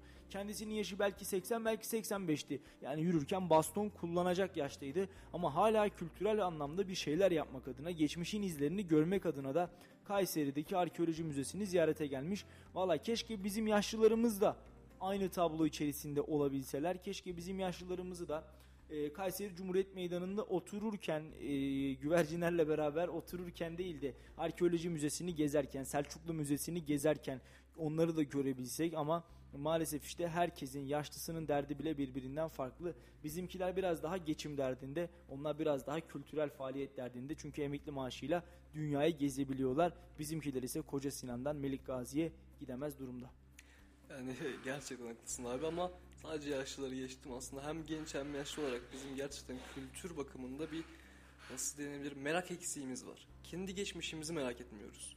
Ve bizim aslında toplumumuz Anadolu'da daha doğrusu coğrafi konumunda o kadar farklı medeniyetlere yuva yapmış bir yerdir ki yani gerçekten çok değerli. Gerçekten araştırılması, öğrenilmesi, bilinmesi gereken bir coğrafya üstünde yaşıyoruz biz. Hani Sayın Müdürümüzün yaptığı, bize bugün yaptığı açıklamalar da gerçekten ben şok oldum. Milattan önce 200-300 yıllarından kalma eserler, 2000, lahitler. 2000 de var. 2000 de var. Milattan önce 2000. Milattan önce 2000 mesela bak, bak şu an daha çok bir şok oldum. Ben 200 diye hatırlıyordum onu. Abi böyle bir şey varken Farkında mısın? Böyle bir etkinlik var. Şu an ücretsiz ama gene çok boştu. Bizim gezdiğimiz yerde sadece o e, yaşlı ya turist amcamız vardı ki öğrencilerin özellikle öğrencilerin doldurması taşırması gereken bir yer orası. Hani dışarıda orada burada parkta oturabiliriz tabii ki ama vakit ayırıp bir şeyler öğrenmek bize hiçbir şey kaybettirmez. Evet e, bir de şöyle şimdi Kayseri'de yaşamış tüm medeniyetlerin izlerini e, görebiliyoruz. Yani sadece Selçuklu, Osmanlı ya da sadece Roma, Bizans eserleri değil. Asurluların eserleri de orada, Ligyalıların eserleri de orada. Birçok medeniyetin Kayseri'de yaşamış e, birçok medeniyetin izlerini de görmemiz mümkün bir yer. E, Valla benim çok hoşuma gidiyor. Kendine has bir yapısı ve kendine has bir dokusu var Arkeoloji Müzesi'nin. Yolu düşen herkesi de Müzeler Haftası vesilesiyle Kayseri'deki müzelere davet edelim. Selçuklu Müzemizi, Arkeoloji Müzemizi, Şehir Müzemizi gezmenizi önemli, şiddetle tavsiye ediyoruz. E, nasıl ki bir dil, bir insan diyoruz. Bir eserde bir tarihi, bir geçmişi aydınlatabilir ve gün yüzüne çıkartabilir. Bunu da ifade edelim. Şimdi biraz e, ulusal haberlere bakalım istersen. Tabii. E, operasyonun ayrıntıları ortaya çıkmış. E, ben spotu okuyayım sen haberin gerisini oku.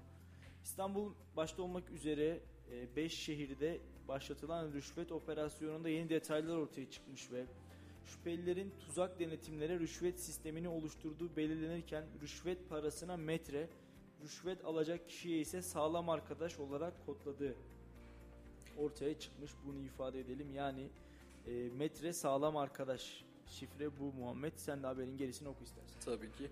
İstanbul merkezli 5 ilde rüşvet operasyonu ayrıntılar ortaya çıkmaya başladı. Belediye çalışanlarının da aralarında olduğu kamu görevlilerine yönelik rüşvet operasyonunda gözaltı sayısı 194'e çıktı. Gözaltına alınan şüphelerin 6'sının denetim mühendisi, 48 kişinin de zabıta görevlisi olduğu öğrenildi. Rüşvet parasını metre, rüşvet alacak kişi ise sağlam arkadaş olarak kodlayan şüphelilerin rüşvet paralarını iki banka hesaplarından topladığı ortaya çıktı.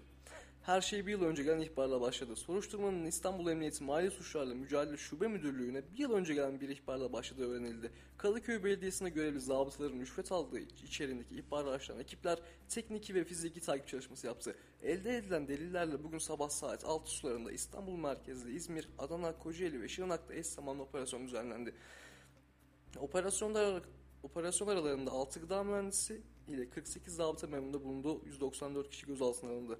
Şüpheliler rüşvet sistemi için yürütüyor. Zabıta memuru rüşvet alacak esnafı belirliyor. Bu esnafla tanışıp telefon numarası bırakılarak herhangi bir soruda kendisi aramasını isteniyor. Böylece esnafın güvenini kazanıyor. Aynı gün suç ortakları olan diğer zabıta memuru ile gıda mühendisleri o esnafın iş yerine giderek denetim yapıyor. Bir açık bulunca denetim devam ederken esnaf sabah tanıştığı zabıta memurunu arayarak yardım istiyor. Zabıta memuru da denetim tutunak, tutanaklarını yırtarak karşılığında bir banka hesabına bir miktar para yatırması gerektiğini bildiriyor.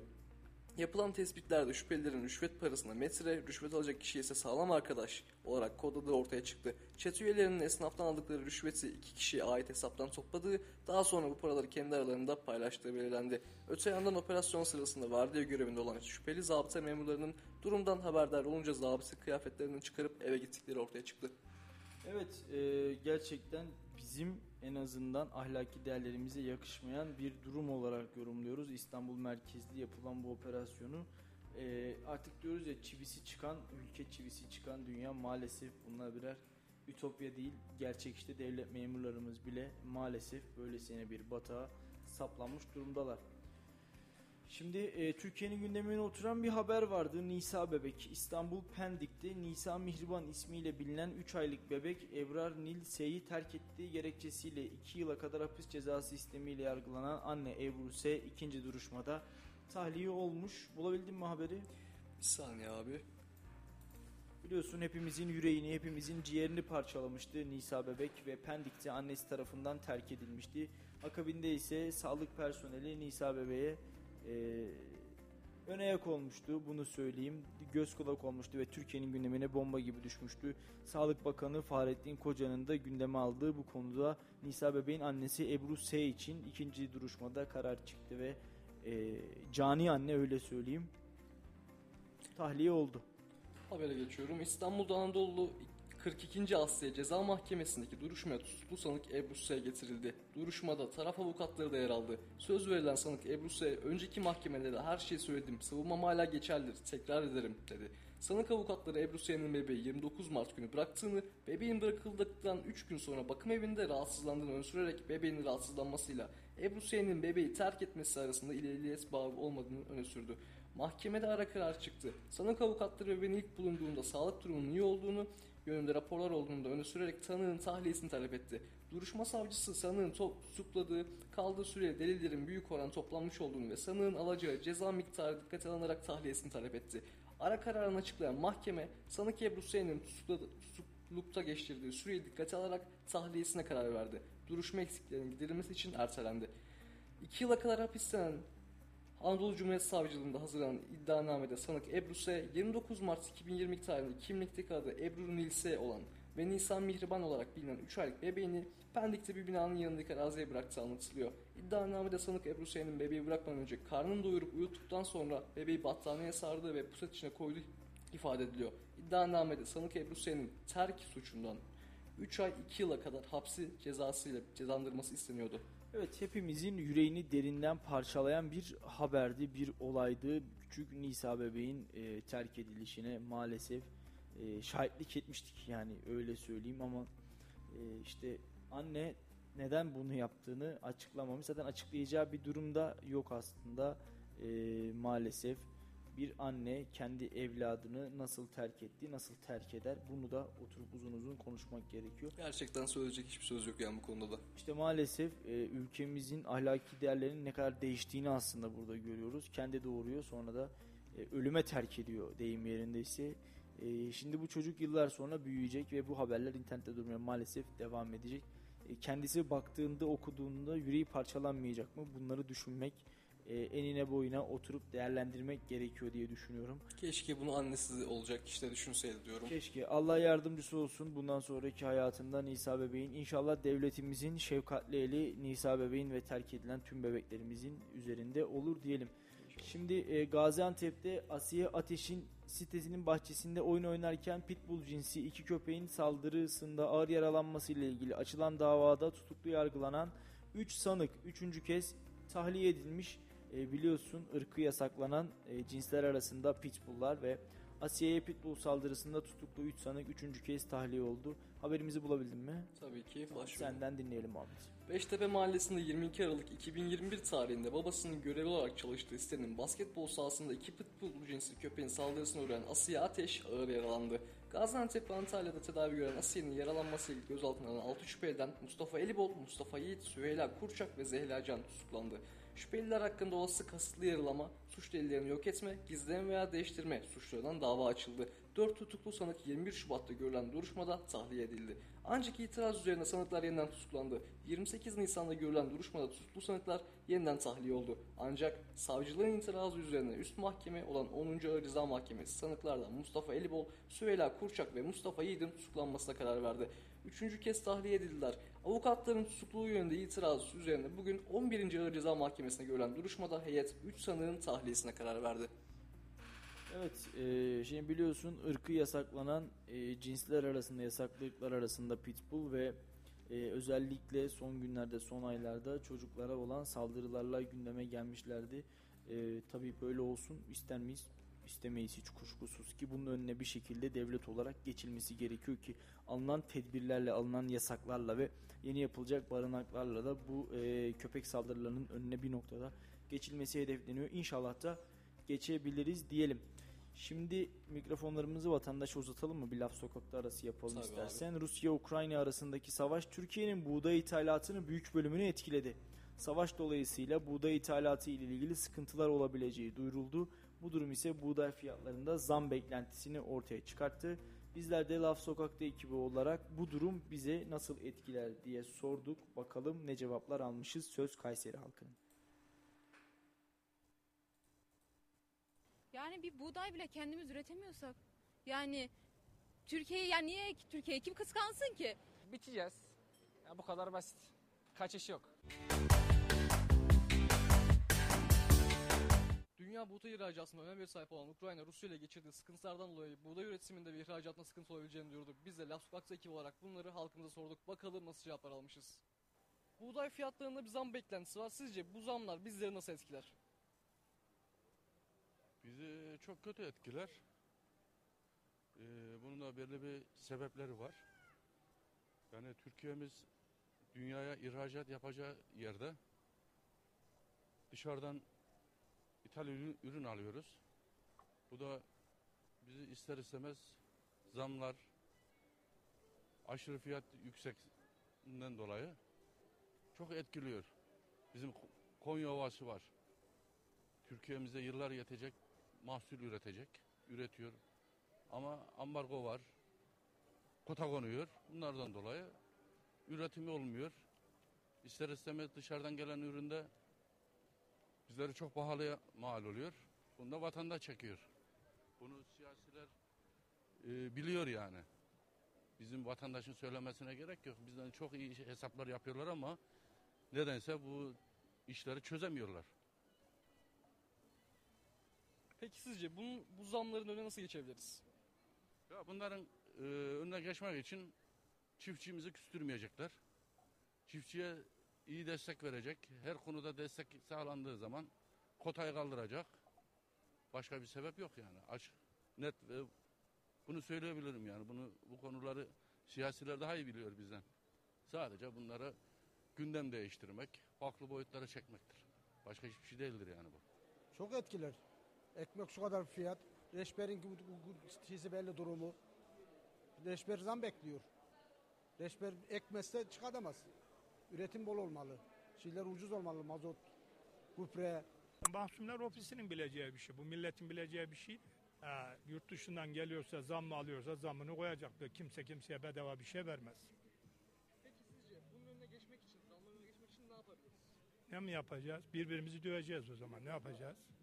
Onu mu istiyorsun? Birbirimizi mi döveceğiz? Ben kimseye dövmeye hakkım yok. Kimseye de beni dövme hakkı yok. Gün şartları neyse herkes onu uygular. Şuraya git herkes esnaf maaşına her gün koyuyor. Dolara bakıyor her gün koyuyor. Dolara bakıyor ama benim maaşıma bir kuruş zam gelmiyor. Ee, Güzel kardeşim bunların e, önüne geçmeyi vatandaş düşünmeyecek ki başımızdakiler düşünecek. Biz mi düşüneceğiz? Onlar orada ne iş yapıyorlar? Yiyip içip yatıyorlar onlara göre bir şey yok. Benim arabam yakıyor günlük aylık bir askeri ücret. İşe gidip gelemiyorum. Gece çıkıyorum işten. Yani mazot fırladı gitti. Çiftçi ne yapsın, işçi ne yapsın? Vallahi. Herkes fabrikatör değil ki bu memlekette. Onlar onlara göre endeksliyorlar kendilerine. Anlatabiliyor muyum? Kendi yaşantılarına göre, aldıkları maaşa göre Türkiye güllük gülistanlık. Tabii güllük. Herkesin borcu var. Gidin bakalım. Hepsinin. Yüzde seksenin borcu var Türkiye'de. Yani bir buğday bile kendimiz üretemiyorsak. Yani Türkiye'yi yani niye Türkiye'yi kim kıskansın ki? Yani sonuçta ekmeğimizi kendimiz yapamıyorsak, buğdayımızı kendimiz şey yapamıyorsak. Yani o zaman herkes dağılsın ya başka ülkelere. Türkiye falan kalmasın zaten. Ya böyle şeyler çok saçma. İnsanı çok yoruyor böyle şeyler ya. Artık insanın tahammül seviyesi bitti yani. Kimsede tahammül seviyesi yok. Ama bizim insanlarımız da fırsatçı. Sadece bu hani Recep Tayyip'le alakalı değil, bizim insanlarımız çok fırsatçı.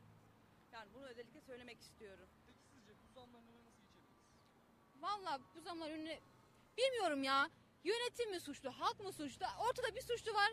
Ya yönetim ya biz. Bir yerde bir hata yapılıyor. O hatanın en kısa zamanda düzelmesi lazım ki. Ya evlenemiyoruz farkında mısın? Her şey o kadar çok pahalı ki. Ev kirası yok 1500 2000 lira yok ya. Ben şu an ev arıyorum yok. Ya devlet fırsatçı ya milletimiz fırsatçı. Gerçekten yok yani. Önüne sıkı denetleme yapması lazım devlet. Herkes e, kafasına göre iş yapmaması lazım. Belli bir standart getirmesi lazım. Ama bunu da denetlemesi lazım yani. E, yukarıdaki adamlar e, yani idare yöneticiler, başkan falan her neyse işte onlar söylüyorlar ediyorlar ama altta uygulayan yok. Yani onlar bize e, duyuruyorlar yapılacak edilecek diye. Ama alta geldiği zaman e, yansımıyor bu. Ne denetleyenler oluyor ne dedikleri gibi çıkıyor. Yani alttaki yukarıyı takmıyor gibi bir halleri var yani. Bir durum var yani. Şu alt tarafa çok iyi bir şey yapması lazım. Denetlemesi yapması lazım ki bu e, başıbozluk ortadan kalksın yani. Bayağı bir kötü etkileyecek büyük ihtimal. Çiftçi zaten bayağı bir zor durumda. Gübre, benzin. Ya bayağı bir sıkıntı olacağını düşünüyorum. Zamların önüne geçemeyiz. Direkt yurt dışına kaçmamız gerekiyor. Bunun da en kolay yanı evlilik. Yani onu da yapamayacağımız için ya biteceğiz. Ya bu kadar basit. Kaçış yok. Buğday fiyatları doğrudan ekmeğe etkiler. Ekmeğin dışında tüm unlu mamuller pahalanacaktır demektir. Zaten uluslararası borsalarda e, fiyatlar artıyor. E, okuduğum kadarıyla Hindistan'da Hindistan ihracatını yasaklamış. Şu anda ihraç etmiyor. Bu da e, fiyatları herhalde bir yüzde 10-15 oranında artıracağını söylüyorlar. E, yavaş yavaş Türkiye'ye gelecek. Eğer yeterli buğday alanımız ve üretimimiz yoksa bize oldukça pahalıya patlayacak. Özellikle dar gelirli, asgari ücretli insanlarımızda büyük sıkıntılar oluşacağını düşünüyorum. Allah yardımcılar olsun, kolaylık versin. Zor dönemden geçiyoruz. Bu zamların önüne nasıl geçebiliriz? Bu zamlar üretimle geçilir. Yani e, temel maddeleri, girdileri pahalandırırsanız bu zamın önüne geçemezsiniz. Yani bu e, bir ekonomik krizden geçiyoruz. E, bu dönemde elektriğe, e, ondan sonra doğalgaza, petrole zam yaparsanız, tarımın temel girdileri olan e, gübreye e, zam yaptığınızda bunlar hepsi artacak demektir. Bunu e, ekonomisi olmaya gerek yok. Herkes biliyor. Yöneticilerimiz daha da iyi biliyor. Eğer bunları fiyatları düşürmek istiyorsak öncelikle çiftçilerin girdilerini ucuzlatmamız gerekiyor. Oradan başlarsan yavaş yavaş e, bu iş düzelir. Ama şu ortamda biraz zor gözüküyor. Zam öldürüyor zaten milleti. Ve mesela bir dürüm çıkmış 22 bin lira karnımızı doyuramıyor. Böyle memleket mi olur ya? Böyle vatandaş mı olur? Böyle millet mi olur? Anlamıyorum. Peki sizce bu zamların önüne nasıl geçebiliriz? Onlardan mazot çıkmış şu fiyata tarla ekemiyor, bağ süremiyor insan. Başka bir şey yemiyor. Vatandaş tamamıyla e, arayışta. Şöyle ki arayışta e, efendime söyleyeyim mazota verdi bir zam.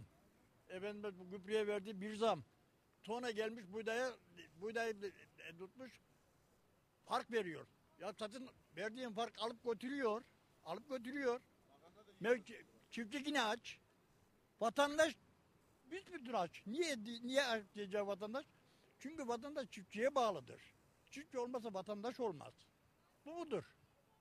Ama işte baştakiler aynen okey. Sannelle davasında biz can davasındayız. Vallahi gerçek böyle. Geçemeyiz. Çünkü niye geçemeyiz? Çünkü bu başımızda olduğu süre içerisinde geçemeyiz kardeş. Çünkü niye diyeceksin, niye diyeceksin? Amerika'nın biz uşağıyız. Amerika neresi okey o oluyor. Alternatif yok gözüm. Hani diyeceğim ben de, dışarıya ihracat tamamıyla kesildi. Ne oldu? Her işten işten yemeye başladık. İşte gide- ne oluyor? Bir yandan zam, bir yandan zam, bir yandan... Gırtlağa kadar geldi zam ya. Vallahi vatandaş tamamıyla arayışta. Hani diyeceklerim bu kadar. Zaten her şey e, istikrarlı bir fiyat artışı yok ki. Neyin ne olduğu da belli değil. Millet gözünün önüne bakamıyor zaten. Bence yeterince fiyatlar yüksek. Bundan bundan başka da bilmiyorum da yani gerek yok bence. Peki sizce bu zamların önüne nasıl geçebiliriz? Zamların önünde e, devlet bunda biraz pasif kaldığını düşünüyorum. Yalan yok şimdi. Çünkü e, herkes kafasına göre bir şeyler yapıyor. Herkes sivil kuruluşların e, yani dernek başkanları tutuyor hep her zaman kendini savunuyor. Zaten başka birini savunacak halleri yok. Zaten isimler üstünde. Mesela bugün Tarım Kredi e, bilmem Çiftçileri Koruma Derneği Başkanı tutuyor. İşte şu kadar üreticiye şu kadar şu oluyor diyor. Petrolü tutuyorlar, bahane diyorlar. Dünyayı bahane diyorlar. Yok virüsü bahane diyorlar. Ben 55-56 yaşına geldim. Ben hayatta daha ben Türkiye'nin düzgün bir e, yaşam standartı yüksek bir seviye görmedim yani. Ki her zaman bir bahane, her zaman bir dış güçler, her zaman bir hani bir suçluyu arasan bile ne bulamıyorsun. Çünkü herkes suça kimse sahip çıkmıyor yani. Onun için siyasetçilerin de hepsi de aynı. Biri gitse öbürü de gelse aynı sistem, aynı dekor, aynı düzen. Yani değişen bir şey yok. Ben olsam e, siyasetçilerin tümünü siyasete bulaşmış kişilerin hiçbirini bundan sonraki siyasete sokma. İnşallah düşer fiyatlar rahat geçinirik. Başka ne diyeyim? Zor düşer diyor adam görüyor? İnsanlar geçer. Devletin bir suçu yok ki. İnsanlar suçlu. Yani herkes kapkaç kapkaç. Müslümanlığı unuttuk. Doğru mu? E, sanki dolarla markına mı alıyor buğdayı şunu bunu? Devlet her konuda yardım ediyor, insanlar araya veriyor. Devlet, Doğru mu? Devlet her zaman düşürüyor, millet çıkar diyor böyle. He ya, günah ya. Evet vatandaşlarımıza uzattık mikrofonlarımızı ve tabii ki e, buğday fiyatlarına gelecek olası zamla ilgili görüşlerini, düşüncelerini bizlere aktardılar. Tabii sadece zam buğdayda olmuyor. İşte çiğ sütte, ette, yumurtada, çayda, çorbada her şeyde bir zam var. Eskiden her şeyin tuzu şekeri olurdu. Şimdi her şeyin bir zammı var diyoruz ve inşallah e, daha güzel günlerde, daha güzel ekonomik günlerde sizlere böylesine yayınları yapıp vatandaşlarımıza daha güzel soruları yöneltebiliriz. Muhammed keyifli bir program oldu. İkinci yarıda dahil oldun. Kardeşim ağzına yüreğine sağlık. Teşekkür ediyoruz. Teşekkürler abi. Burada sizle program yapmak benim için çok güzel bir duygu ve güzel, güzel bir deneyim. Ee, dinleyicilerimize bize dinledikleri için çok teşekkür ederim öncelikle. Senin de ağzına sağlık. Sağ olsun yokluğumda ile sahibi çok uğraştı. Ona teşekkür ediyorum. Böyle. Teşekkür faslıyla bitirelim. Değerli dinleyenler e, bir konuşacaklarımız var programının daha sonuna geldik. Yarın 18 Mayıs çarşamba günü yeniden karşınızda oluncaya dek hoşça kalın, hoş kalın diyorum efendim. İyi akşamlar.